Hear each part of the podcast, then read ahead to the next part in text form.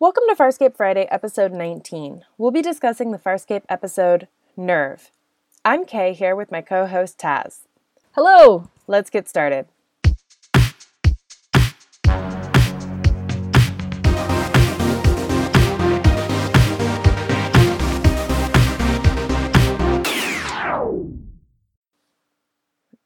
Welcome back.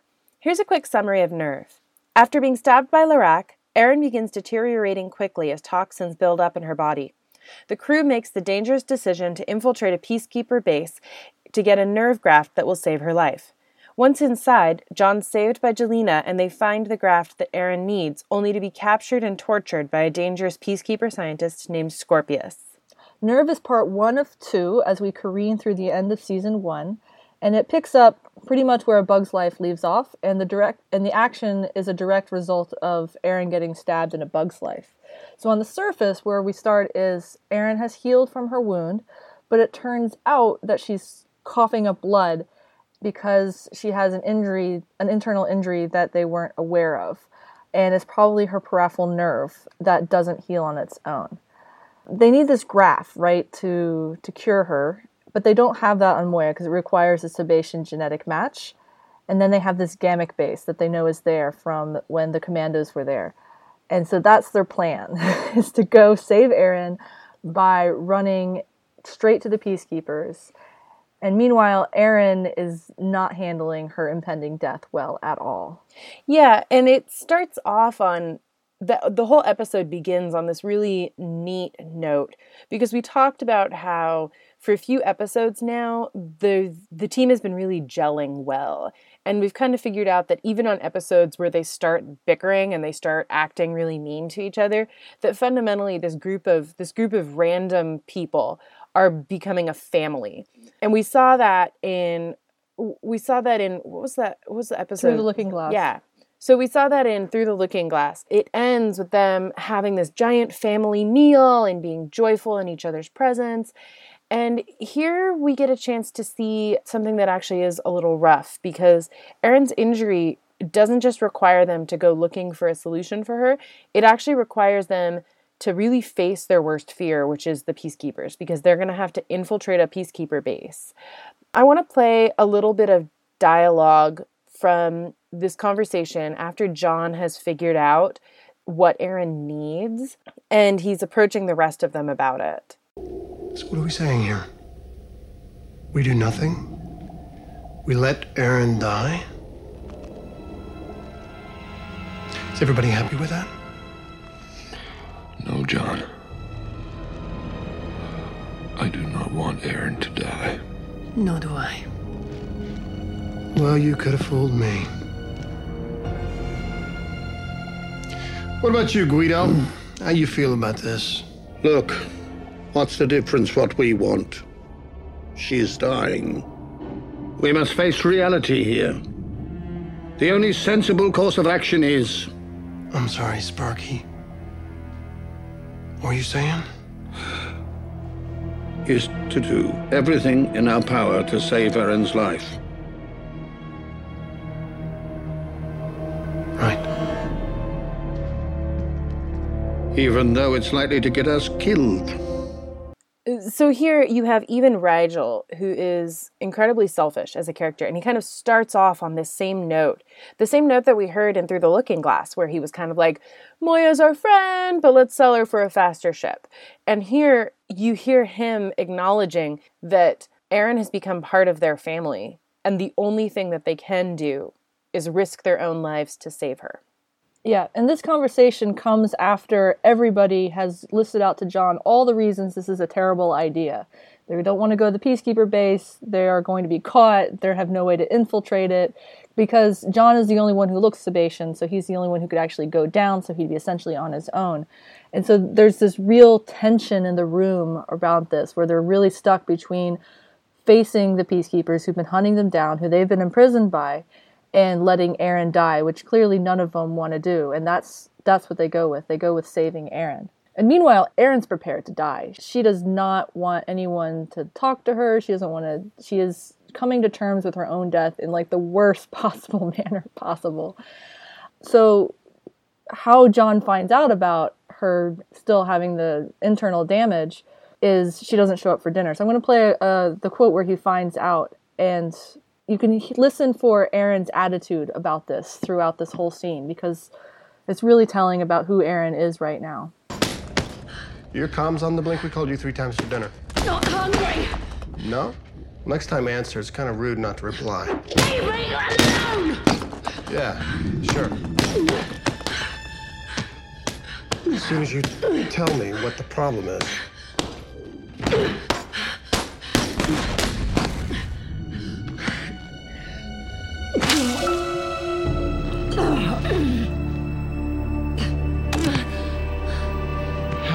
What is that?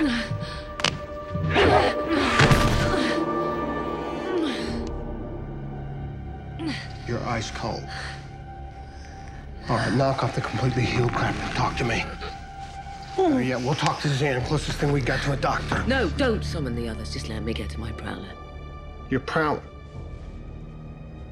What? You gonna go for a drive? Last I heard, we went with him prowler.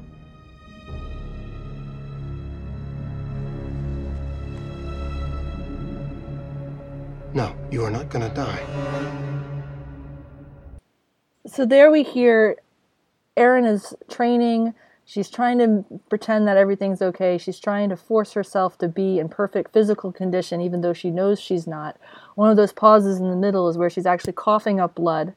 And she wants John to go away. She doesn't want to talk to the others. She doesn't want to see them. She's isolating herself. And she just wants to get in her prowler and go die in the woods, basically. She mm-hmm. wants to just you know, be done with it and not bring them into any of this. It kind of goes back to her her what she said in the past about peacekeepers, the strength that they have to show, how being alone and dying alone is part of what they're supposed to be able to do. I mean, we saw that in the flax when she's like, you know, the peacekeepers peacekeepers are meant to die alone. Back then, she doesn't want to die alone. You know, that's what something she confesses to John that she's she's scared, and I think you see that manifestation of that fear in this scene especially because she just she doesn't want to deal with it and it's something that she's keeping close to herself because she can't deal with the others and their reactions to it either Well, and more than that, it kind of it kind of shows the difference of how the others see her and how she sees herself in relation to the others.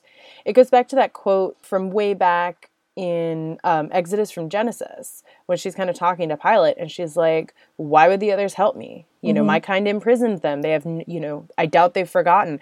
And so here, it's kind of that same emotion. She just doesn't see it possible that the others would risk their lives to help her and the others have kind of grown to this emotional place where even Rygel is admitting that the only option is to help her. And yeah, he kind of does that because John gives him like this dark and dirty look of like, what are you going to say, Sparky? But at the same time, Rygel isn't one to hold his tongue. no he's Do you know not. what I mean? yeah he, he says what he, he what he thinks about it and he, if he really felt that way he would have said no we should leave her Yeah, and I mean, at this point, Aeryn has saved Rygel's life personally a couple of times. Mm-hmm. She and Dargo have this incredible friendship. I still am like, show, why can you not have two women on the show ever talk to each other? Because she and Zhaan pretty much have like no relationship.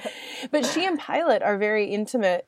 Um, Yeah. They're very intimate friends. And then she and John, obviously, you know, sexy, let's play some sexy music. You know what I mean? Yeah, but their relationship isn't just sexual. They've had these moments of friendship, of, of being there for each other that are not tied to them being, you know, interested and attracted to each other. Mm-hmm. They've had those moments. Yeah, they've had moments like in the fake Earth episode where he he really does apologize to her, and they kind of have that that friendship, and then they've had moments where it isn't just sexual; it's Yeah. it's them reaching out for each other, and especially in DNA Mad Scientist. Oh yeah, that's actually a really good example because they're not Yeah. even in that space yet. That's kind of in that pre-interest space. Mm-hmm. Yeah, like I think that theirs is. I mean, at this point, they're probably more like friends with benefits, if that mm-hmm. makes sense. Yeah, totally. Especially after a human reaction where they have slept together. Mm-hmm. But maybe the fact that peacekeepers aren't really intended to have friends at all means that for Aeryn, friendship itself is much more intimate. Yeah. Yeah, I think so. And I think that's one of the beautiful things about the relationship and as we as the show keeps growing with it because there is such a grounding in them in their relationship as people in addition to the sexual component, you know. And that gr- mm-hmm. that grounding, I think, is what gives it such depth and makes it such a powerful relationship. Yeah, that's a good point. So the others agree to help Aeryn, and I just love her and Dargo in this episode. oh my god, yes. It shows the depth of their friendship. And the other day, I was thinking a lot about how their relationship began way back in Throne for a Loss, or in, in the episodes around that time period, where their entire relationship was built around them hating each other. and now we've come to a place where, to Dargo, the idea of just leaving Aeryn to die is so impossible. Yeah. Yeah, and it's not just them hating each other, but also how much the contempt they hold for John. Mm-hmm. And yet here John is the one they're relying on to help save Aeryn by because he's the one who's going on the mission. The depth of the relationship and having seen how it's grown over the whole season really pays off right here. Yeah, that's for certain. Aeryn is kind of in this place of leave me my prowler. I'm gonna go. I'm gonna go off into the woods and die. and John's immediate reaction is we need to break into a peacekeeper base, and so he does that. And we'll address his plotline in a minute. But I kind of want to stick with with Aeryn because pretty much after this beginning part, she doesn't have a lot to do because she's dying mm-hmm. essentially. Yeah, she's in, in and out of consciousness a lot. And so you have the return of you have the return of Rygel, who is such a total grave robber. He will rob you blind before you're even dead. so funny. And this isn't even like the first time he's done No. it either. This is like the third or fourth time, right? I mean, he definitely did it with John and the Old Black Magic, but then he's also already talking about it in like the Flax and maybe not the Flax, but some of the other episodes where they're gone and missing, and he's poking around their quarters looking for anything snurchable. I know Snurch is like the best word. I love We're it. gonna be using that from now on. Yeah. so Rygel, Rygel's poking her through Aeryn's quarters while she's lying asleep, resting, and what happens here is she catches him, and Dargo comes by and says, "Rygel, you're needed on command to make important decisions." And Rygel goes because he feels like that is a good use of his time is to make important decisions. And there's this just this really nice moment where all Aeryn says is is thank you just for getting rid of Rygel. hmm and Dargo acknowledges it, and it's it's a very quiet moment, and she she wants to die alone, and that's what she tells him right here. And what Dargo gets out of it, though, is the the next scene we have is with him and Zhaan talking about what they can do to help Aeryn and prolong her life for as long as possible.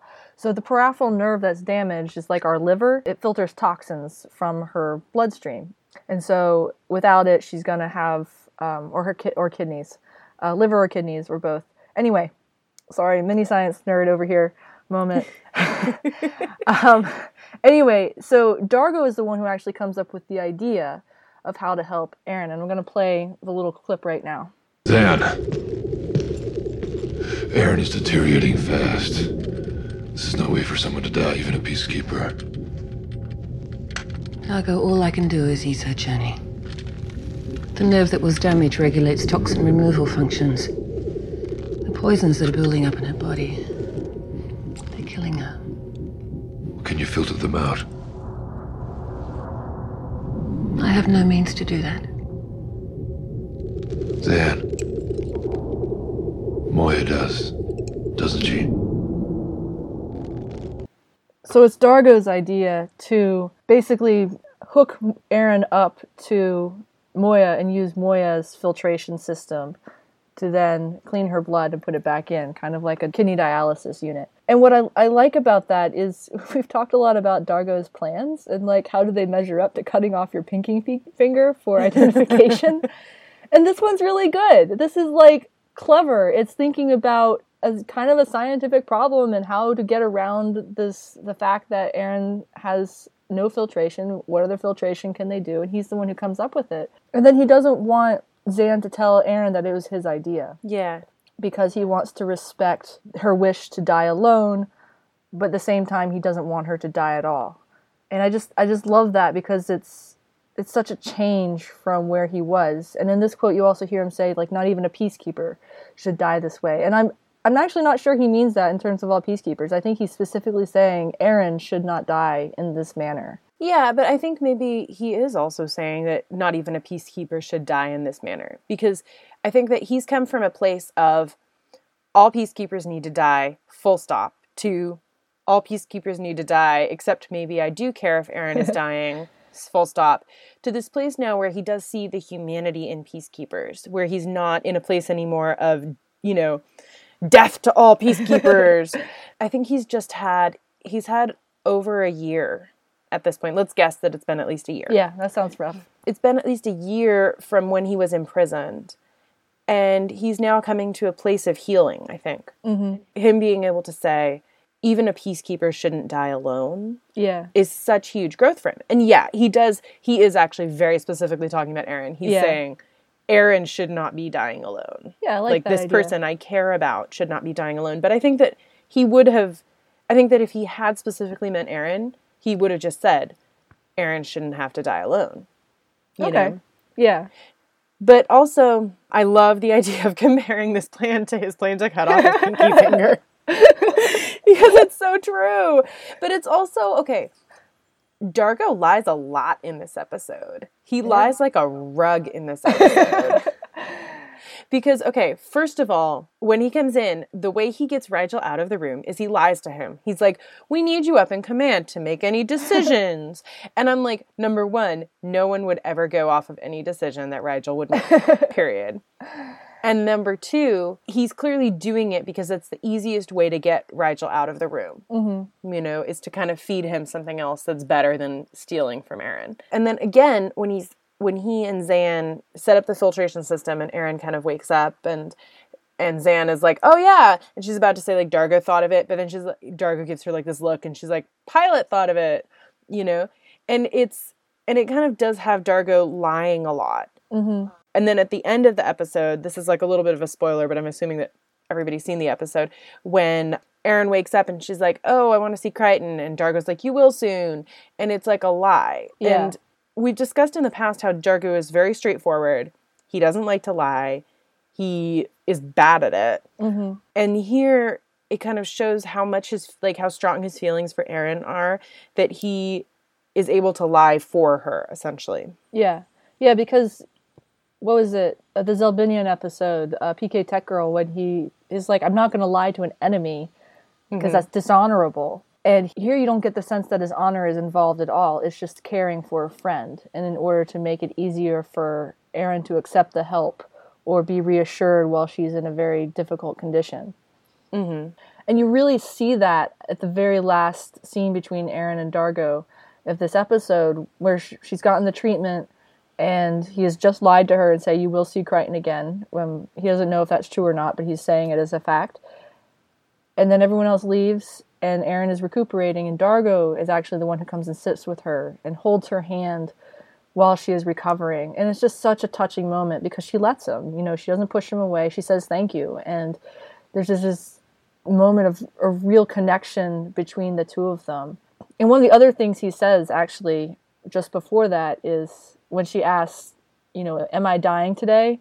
It goes back to what Throne for loss, where he's like, as you mm-hmm. said to me once, you will die, but it not will not be today. And I just love that little callback because that was when she was saving his life from um, his wound, and she had to make his blood run clear by by beating on his back to stimulate the blood flow. And so there's this nice bookend to where they've how far they've come and how their friendship has really grown into something really solid. Well, another interesting thing that I like about that callback is that when you have friendships with somebody, a lot of times there's like a couple defining moments in your friendship, and usually it's fairly early on.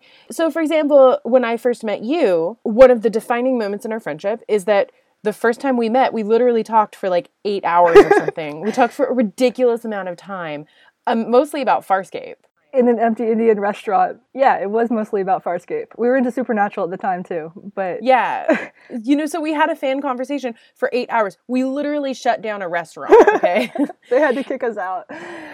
Yeah. and I think that for for Aeryn and Dargo, their defining moment were these early events where they saved each other's life, where they called each other out. And so him kind of calling back to that is kind of him recasting this moment where they were fairly antagonistic to each other, but him being able to to look back and look at it as a moment of friendship. Mm-hmm. Yeah, when she saved his life, despite them being bickering and, you know, not solidly friends, not at each other's throats, but definitely not friends yet. yeah, they were definitely not friends.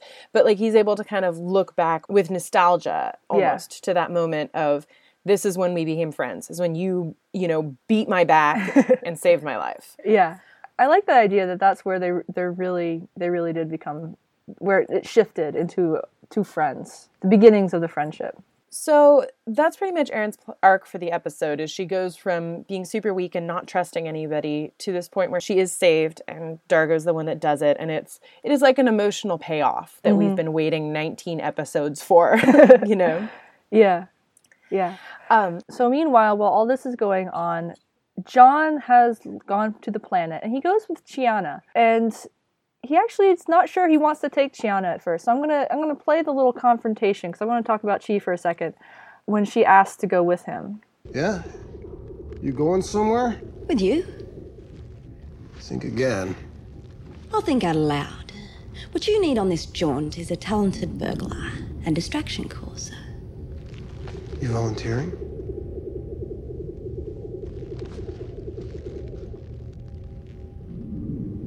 What's the angle? I want to earn my keep aboard this boat. You? No, I don't think so. At least take this. Peacekeeper ident chip. Maximum security clearance. This is Larraq's. How'd you get this? Told you I was talented. All right, fine. Could use the help.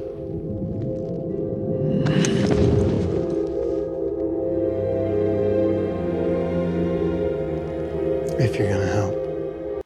So we're coming out of a bug's life where Chiana was really the one who caused the entire problem with the sentient virus, right? Because she's the one who made the key that opened up the crate. I mean, Rygel was going to poke around and probably push buttons, but he might not have gotten in on his own. Chiana's the one who got in and caused a lot of death and destruction indirectly because of that. And John is so suspicious of her motives here. He has learned to be suspicious of people's motives out in the uncharted territory. So he doesn't believe her when she says that she wants to earn her keep aboard aboard the ship. And I was just kind of wondering what you thought in terms of what do you think her motivations are if they are not what she says they are? I think that there's a couple things. I think Chiana, number one, realizes that being on Moya isn't necessarily going to be the safest thing at this point.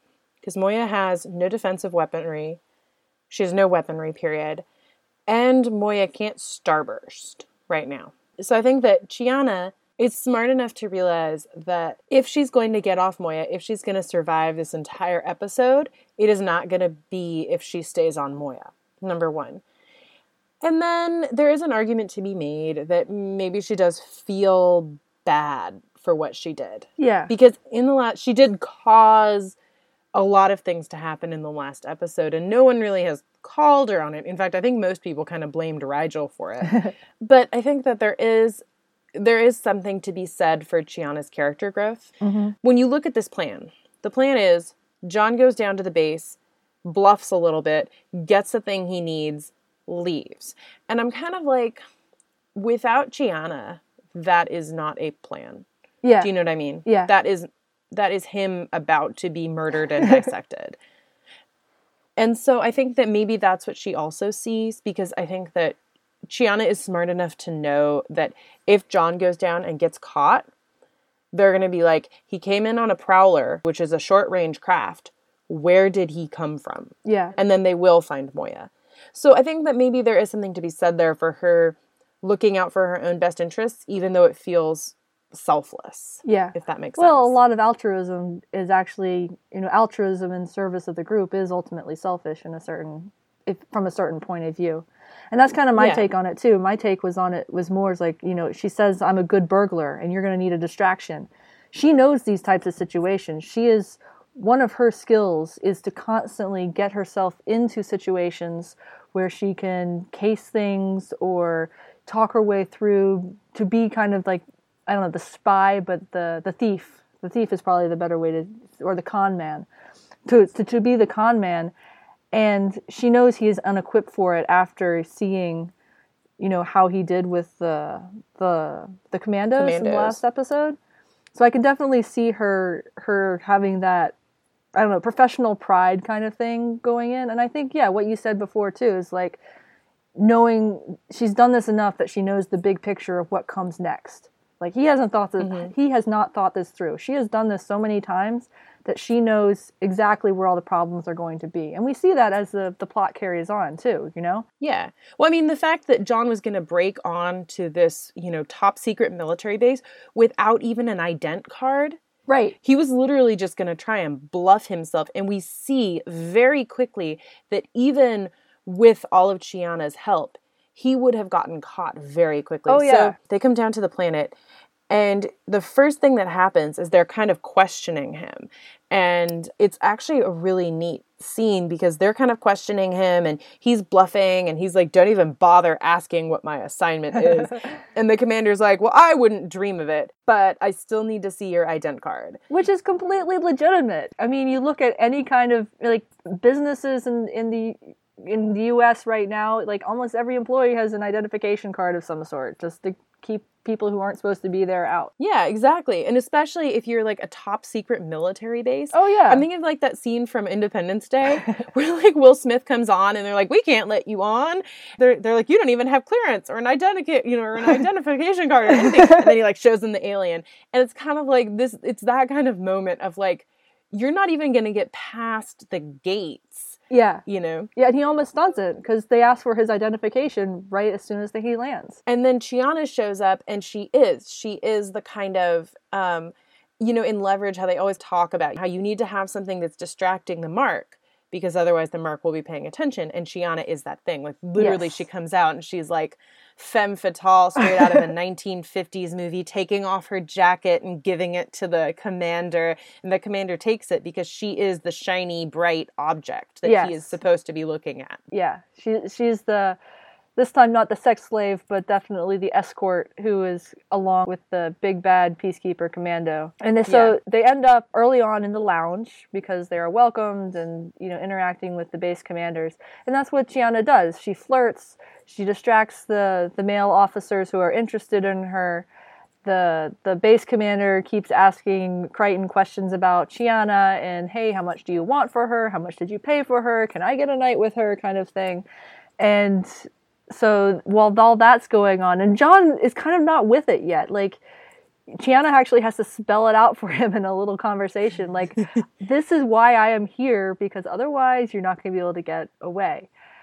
And the tension in the room is is not so bad here, but the next checkpoint they go to, it just amps it up because now he don't not only has to have an identification card, his ident chip, he also has to pass a genetic test you know the mm-hmm. DNA sample from his hand, and he tries bluffing and he tries I don't know everything he's, he can think of to talk his way out of it. And the peacekeepers are giving him funny looks, and you know if he keeps talking, it's gonna look really suspicious. I was like I was watching that and like John, shut up, you just have to do it, and yet at the same time cringing because I was like I know this ends well, but I can't remember how it ends well.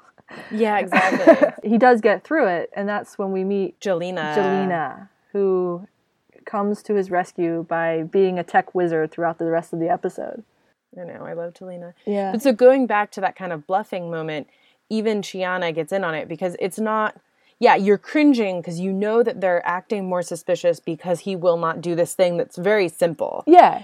But at the same time, he can't. Because as soon as they do a genetic test, they know he is not Larraq, who he's pretending to be. He is not Sebacean. Mm-hmm. And also, I want to go back. I want to talk about Gilina, but I want to go back to the tavern scene again for oh, one yeah. moment. Sure. Because Chiana's kind of working the room. She's got both the commander and his second on a string, and they are definitely being led around by their what's that word? Vivanks. Mivonks. They are being led around by their Mivonks. And it actually gets to the point where the commander's like, hey, so how about we go back to my quarters and discuss you coming to work for me? And she's like, my policy is no free samples. but like, which is, oh, I love you, Chiana. You're my favorite. But so the party's broken up because all of a sudden we have this, ah, it's so good. This is I one of the I- best entrances. He doesn't even say anything, and it's awesome. So Scorpius shows up and he is dressed in all black and he looks really he's like such a good character design for an alien and he just stands in the entrance and this big party that had been going on immediately dies. Dead silence. Music goes out. Everyone stops talking. Everyone looks at him, and all he does is give the base commander a look and a little bit of a head nod. And then the base commander scurries after him. It's Yes, so good. It is just But okay. oh, Ah, he's standing there. It's like so good. it's the best entrance because I think Farscape understands the Jaws premise, which is that you are more afraid of someone when you have less information about them. And so this is like that is the theory behind Scorpius, and it works so well. We don't even have to know anything about him to know that he is scary and he is the most dangerous person on that base. yes. And then the other funny thing about Scorpius, though, is I'm literally like, oh my God, Scorpius, you are such a drama queen. Because he's just standing there posing in his leathers. And I'm like, oh God, Scorpius, you're such a drama queen. I love you. oh man. Okay. So getting back, Gilina saves them. We have the ominous threat of Scorpius. We don't know anything about him. He doesn't say anything. And meanwhile, John is still focused on the mission. And then he goes to this other checkpoint. And Gilina's the one who bypasses the tech to let him pass the genetic test. So he has a man on the inside now. And Gilina is still head over heels in love with John Crichton. You know, it is kind of awkward because Gilina is kind of still in that place of like, we are OTP, I love you. And, but this is an episode where John has essentially declared his feelings for Aeryn because he's like, I'm going to break into a secret peacekeeper military base for her. Yeah. And I don't know how much more you say you're in love with someone than deciding to do something suicidal for right them. and convincing all your friends to let you also i mean not that they needed a whole lot of convincing but but yeah and also the first thing he says to Gilina or one of the first things is hey we are here to help Aeryn because she is dying and that's that's where he starts with Gilina So what happens is Gilina tells him that, oh hey, we don't even need a real sample. I can just go synthesize one. And she uses her tech magic to make up a fake work order. So essentially, what ends up happening is the A plot theoretically should end right there. Because she almost immediately comes back, like less than 30 seconds later, she comes in in showtime, in you know, in the in the actual episode, she comes back like 30 seconds later, but I'm sure in the in the in the timeline it's actually an hour or two later with the sample. And she's like, "Oh, here it is." And then he's like, "Okay, great. Now we're to leave." And they have this moment that if it had occurred in PK Tech Girl, it would have been really flirty and really painful and really awkward. But we as an audience are just like, no, you have to get the nerve to Aeryn because she's dying. Get it, get it, get it to Aeryn. And I don't know, I, I really want to play it because it's so sad. You don't have to thank me.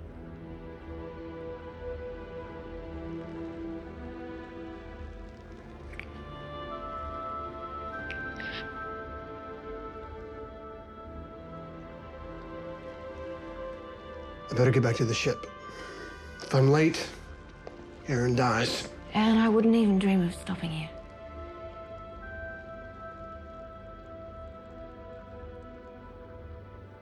We always seem to be saying goodbye. Yeah. I think we'd get better at it? Go.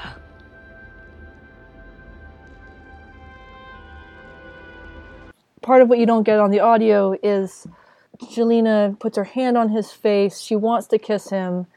He kind of pulls back a little bit, and this is all this sexual tension between them that's really heartbreaking because you can tell John is not into Gilina anymore the way that she is into him. And so it's this unrequited love happening. And he knows it, which is even worse because he knows how she feels and he doesn't want to lie to her and he doesn't want to lead her on but at the same time she's helping him because she's in love with him Yeah. Which is uh it's so tragic it's super tragic and it's and okay in pk tech girl i talked about the fact that Gilina is a character that is designed for john. There's no other character on the ship that she could have a relationship with. There's no other character on the show she could have a relationship. She's a character that has been designed for john and now we're running into this situation where her puzzle piece doesn't fit anymore with his. Yeah.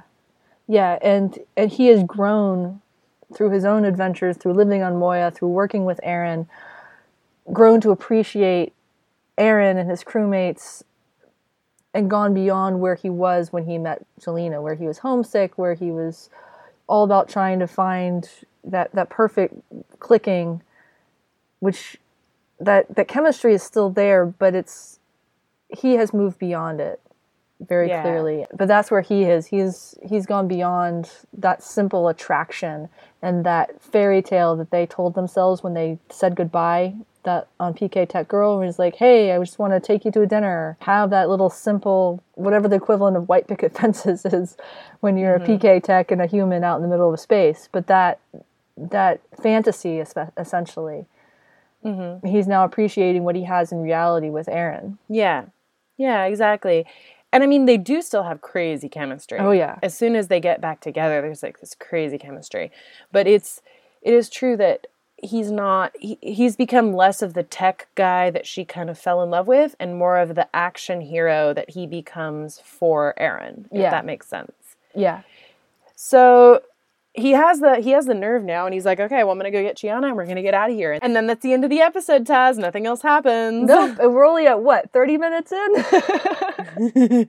so he's walking down the hall, and then all of a sudden, the soldiers around him stop him.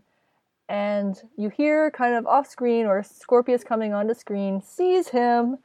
Like, no explanation, no checkpoint, no nothing. It's just Scorpius knows. And I think that's one of the scariest things about Scorpius is he doesn't have to go through any silly genetic tests.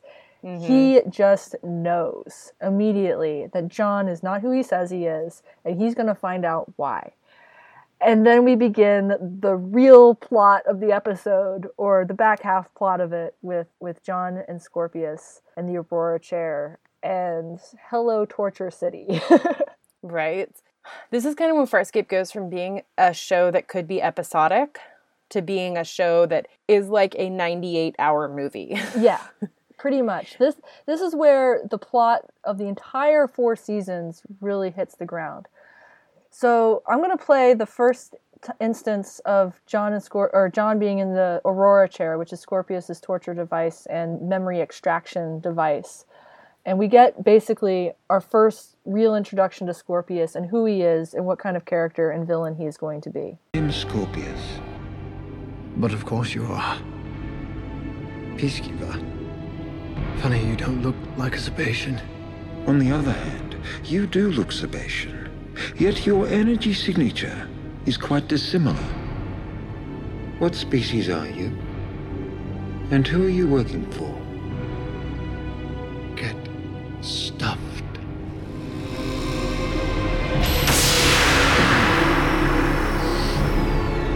You attempt to provoke me. Perhaps you're hoping I will lose my composure and kill you before I have extracted any information. I long ago learned the advantages of patience. Yeah. Scorpio's so scary. the patience that's the part that always gets me and what has made scorpius one of my favorite tv villains of like all time is he is completely in control of himself he is in control of his emotions he is in control of the situation he knows exactly what he wants. He has a couple questions that he wants to have answered. He will stop at nothing to get them answered and he will take as long as it takes to do mm-hmm. it. And that's just that's the patience part smart and patient. Okay, so then there's a couple things that I really love about Scorpius is because first of all, I mean, I love a lot of things about Scorpius, don't get me wrong. But so John points out Scorpius doesn't look Sebacean. And we've learned from Aeryn and from Gilina and from the from the commandos that being different in peacekeepers is not really tolerated. That you are perfect all the time. Like Aeryn treats any sort of weakness as the possibility of death. Like, for example, when she tells John that if you don't pass your flight training test, it kills you.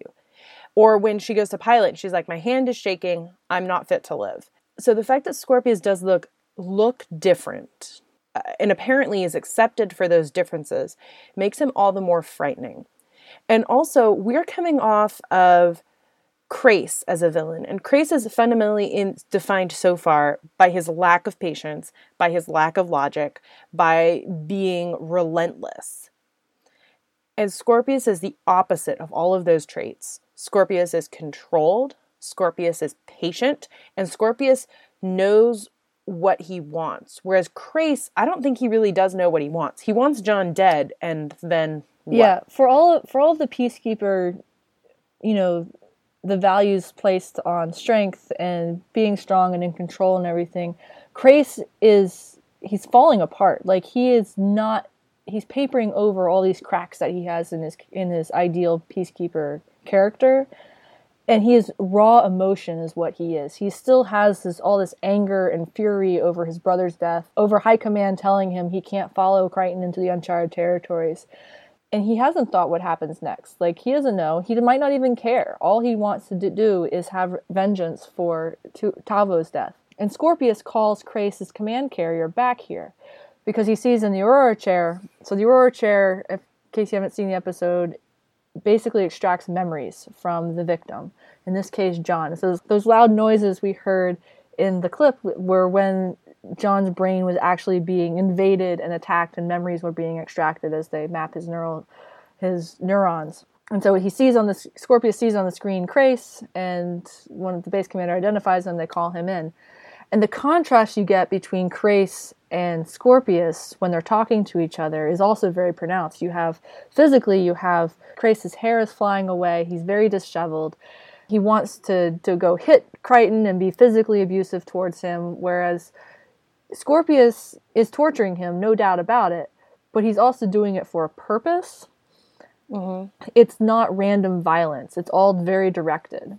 Yeah, because I mean, even the way he talks about it, he's like, we're going to segment his mind.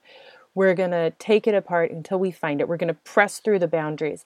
Whereas Crais is kind of in a place of like, I'm going to hit John until he's dead. Yeah. Do you know what I mean? Like, Yeah. that's the place he's coming from. And Scorpius calls Bialar back mostly to have a bluff, which is that Scorpius has discovered that in human reaction, the fake dad or the fake dad gave John wormhole knowledge. And he did it in a way where he gave it to John, but he was like, You're not ready for this. I can't just give it to you. So I'm going to put it in your mind subconsciously. And so John realizes that eventually he will be able to make a wormhole. Mm-hmm. But John doesn't even know that he has this information. That's important to point out. Yeah, exactly. John doesn't know he has this information. And as soon as Scorpius sees it, Scorpius is after it because it turns out that Scorpius isn't here just to torture people, although that is apparently a main part of his job description. I mean, think of Scorpius. Scorpius isn't even like the CIA. Scorpius is like the NSA, maybe, where Yeah. it's like completely unknown, acting under the radar, can do whatever he wants. Yeah, carte blanche. And so he's going after the wormhole knowledge because that's part of the reason he's on the base is to study wormholes. And Bialar comes in and he's like, Oh, we captured Moya. And so now you don't have any reason to fight us because the only reason we're keeping your friends alive is if you give us everything we want. And John is like, So everybody is okay? And he's like, Including Aeryn? including Aeryn. And Bialar, God bless him, doesn't pick up on the cue there, yeah. which is that Aeryn. Aeryn isn't all right. Right. And he goes, Yeah, everybody's fine. But they won't be unless you stop resisting. Which clues John in that they do not have Moya. He's on his own. There's still a chance that they can save Aeryn and that he can get rescued. There, there is a reason for him to continue resisting. Because this, at this stage, the memory extraction from the Aurora chair is very early. It's still figuring out how to get memories out of his head. The program is still learning how to how to get all the information, but it's it's getting worse and worse. And you can see on John's face, his eyes are getting red. He's crying. He's yelling. He's screaming. He's in such pain.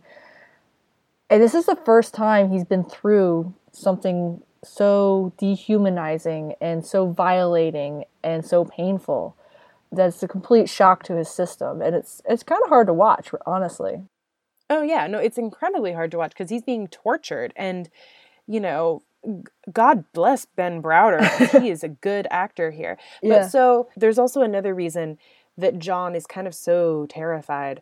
And it's because after they've pulled enough memories out of him that Scorpius sees that there is wormhole knowledge, Scorpius is like, okay, let's just do it. Let's just continue cutting until we find it. And his aide actually says, you know, his brain is breaking down. We need to give him a rest if we want to actually get the information. So Scorpius is like, okay, fine, two hour rest while we wait for Bialar to show up. And so they throw him in a cell, and he meets somebody else who has been in the chair. And I want to play that clip because uh, if you watched Farscape as a child and then you didn't start doing this with your brother or sister, then I don't know what's wrong with you. Did you do this with your brother? I totally, we would always do it. My side, your side, my side, your side. All right. Hey, you don't put that thing in here. I don't want a roommate. Get it out. Hey, that's my mat. Get off my mat. Go on. Go. Fine. I don't want any trouble. This is my side. That's your side. This is my side. You stay on your side. My side, your side. My side, your side. My side, your side.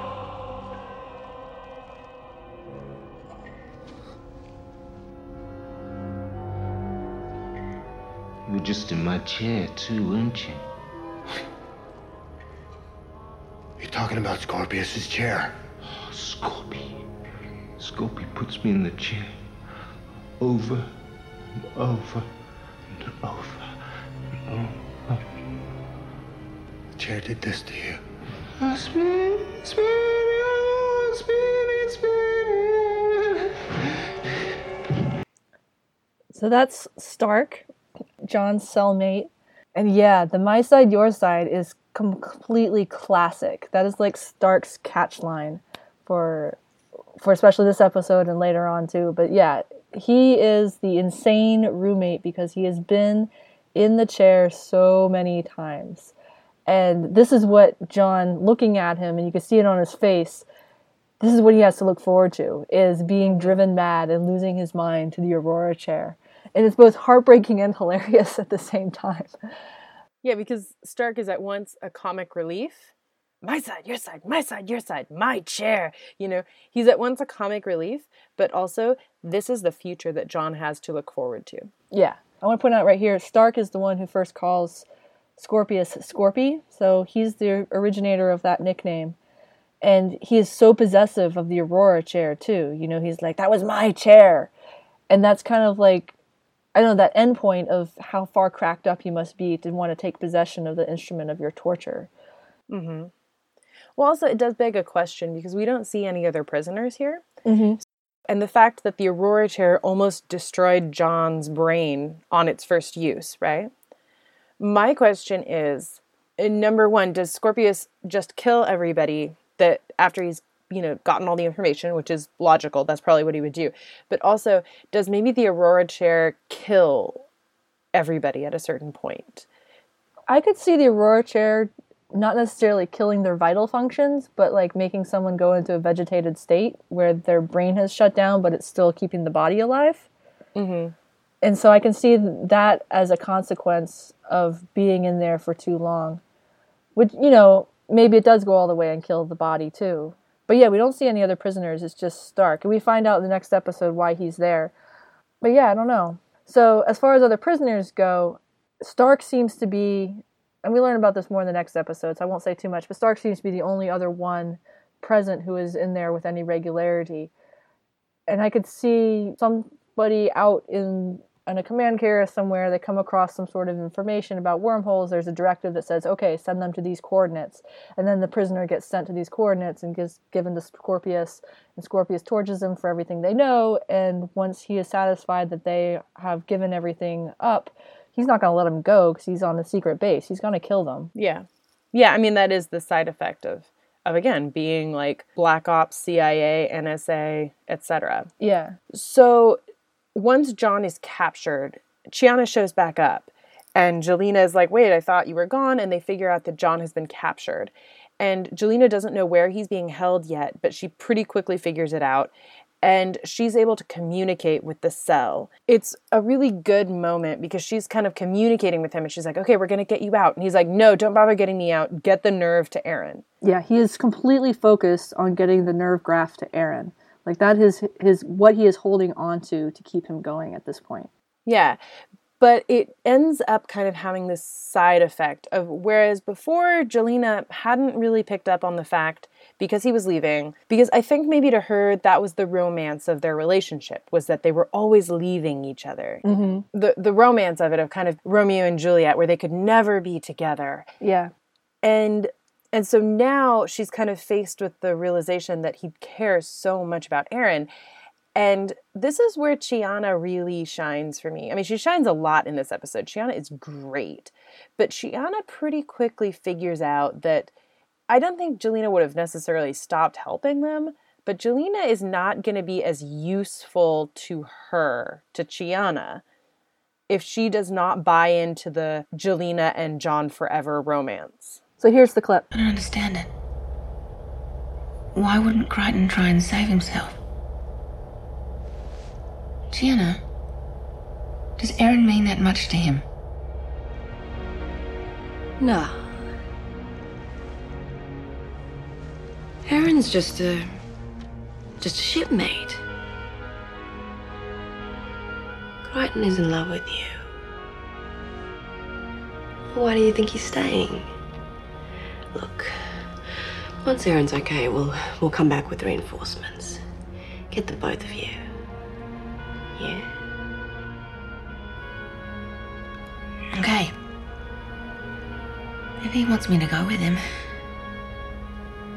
let's get you out of here. So Chiana's the one picking up that Gilina is completely s- still head over heels. She needs to know that she is important to John as part of who she is now. I mean, as part of what keeps Gilina going is knowing that John is out there, that they could have this romance. And that's what Chiana is playing off of here to try and motivate Gilina to continue helping.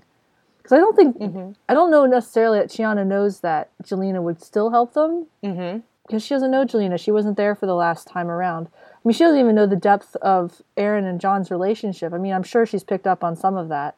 She knows they are very good friends, if nothing else, and obviously he's here trying to save her.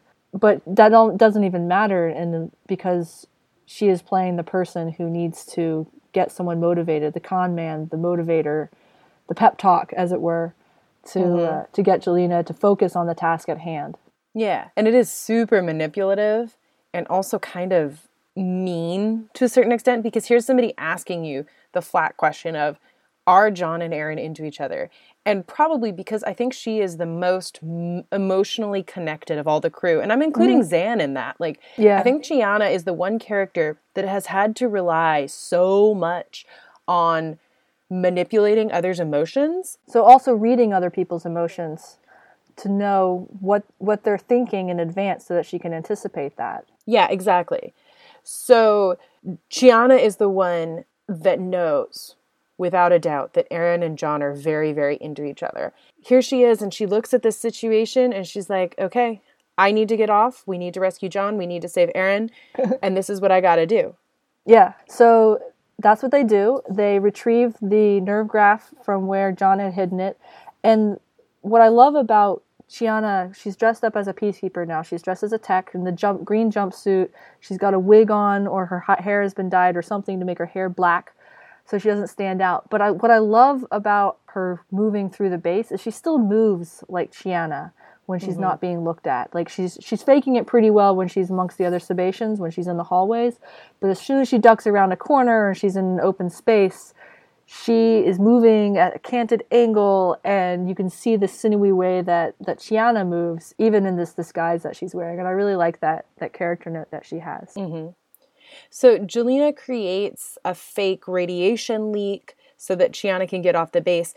And this is another great like note in the episode because Chiana once told John that she's never killed anybody and she still stands by that that she has never killed anybody. She flat out murders somebody in this episode. She burns him alive with like a torch uh, that she makes out of like a, a fuel line and and a spark, essentially. Yeah, because the commander, when when they find out about the the fake radiation leak, he's like, "Everybody off," and I'm getting off first. And Chiana's like, Chiana's like, oh, let me just get this prowler started, and then I'll, you know, then you can use it. And he like turns around, and he's like, that's not gonna work, Chiana. And then she flat out roasts him. Yeah. You know, it's great. Yeah, and when she's saying that, we also have our first instance of Frunium making it into the script. Ricky Manning is the writer of the episode, and he's he's the one who invented Frunium as kind of techno babble for Farscape. And that is just a, a fan meme that kind of pops up over and over again. So if you're wondering what episode it came from, it's this one. So the episode ends in this like really stressful, dark place of um, Aeryn saved, but John captured and tortured, Gilina moments from being tortured, and Moya in the middle of giving birth. and it ends on a scream, and then it says to be continued. So that's what we're going to do. We're going to be to be continued with next week's episode where we talk about the hidden memory, which is part two. Yes. All right. So what would you give this episode? Oh, easily a five. It's so good. Oh, this episode is excellent. the tension, the fake outs, the sheer number of people that pop up, and every moment is is means something. Like there's not a wasted bit of episode in this. Yeah. And it introduces, you know, a super scary villain really efficiently. Like I think any other show would have taken a few episodes to introduce Scorpius to have the same kind of emotional impact of this is somebody scary, this is somebody you should be afraid of. Easily a 5. As we said earlier, this sets up what three more seasons of, of plot. I mean, this is where the overarching plot of the show starts. Three more seasons and a, like and a mini series. Yeah. The other thing I want to point out with is in Wardrobe Watch, John is wearing Larraq's or one of the other Ghost Commandos uniform, which is kind of gross if you think about it. What, wearing a dead man's uniform? Yeah. Yeah, could be. But he looks really good in it. I was just just saying. Okay, but here's my other thing. the other two Ghost Commandos, they were kind of chunky. He's definitely wearing Larraq's. Yeah, he's definitely wearing Larraq's, which I'm like, so did Larraq come with like multiple uniforms? Larraq must have had multiple uniforms. Yeah. Yeah. Well, actually, they all got blown up on the ship, probably. Yeah, that's what I'm saying. Is like maybe he unpacked them because they were going to be on Moya. I have no idea. He's wearing Larraq's uniform, And which it is fits dark. him. so, yeah. We don't know where the uniform came from to fit that well, but there it is. It's pretty. It's we're pretty sure it's Larraq's though. yeah. And at the beginning of the episode, when he's still in a t shirt and cargo pants, he's wearing that gray shirt that appears in um, Durka Returns, which I, I think we decided was a PK wardrobe Yeah. choice from the stores on Moya. And and also Gilina is finally wearing a real PK Tech uniform, and you see Mhm. that PK Techs don't wear your typical peacekeeper red and black. Yeah, they're in dark green, olive green. I think maybe peacekeepers don't even think about techs as like real peacekeepers. Well, they're part of the troop, but you know we've seen already how Aeryn uh, in this early episodes despaired of tech work, and it's just like they're a caste level below. Mm-hmm. Which is interesting because Scorpius is super clearly tech oriented. Yeah, he's he's science, and we do see Yeah. other scientists later on. So maybe there's a science class in there too that we haven't met with that Scorpius is part is part of. hmm Maybe it's kind of like in Star Trek where you have command, which was red, right? Well, red for No. it, it depends on which generation you're talking about. It was red in later in Next Gen and Voyager and DS9, but it's yellow in the original. Okay. So maybe it's kind of like Star Trek where different colors signify different things. Do you know what I mean? Yeah. This is always the funny thing I found out about I find about Star Trek, where I'm like, so you have all these people. I'm the best scientist in the world. I'm like super into stars. I do, you know, like all these amazing people, right? And then I'm like, who is cleaning your quarters? Who's the person that works in the mess hall? Yeah. You know what I mean?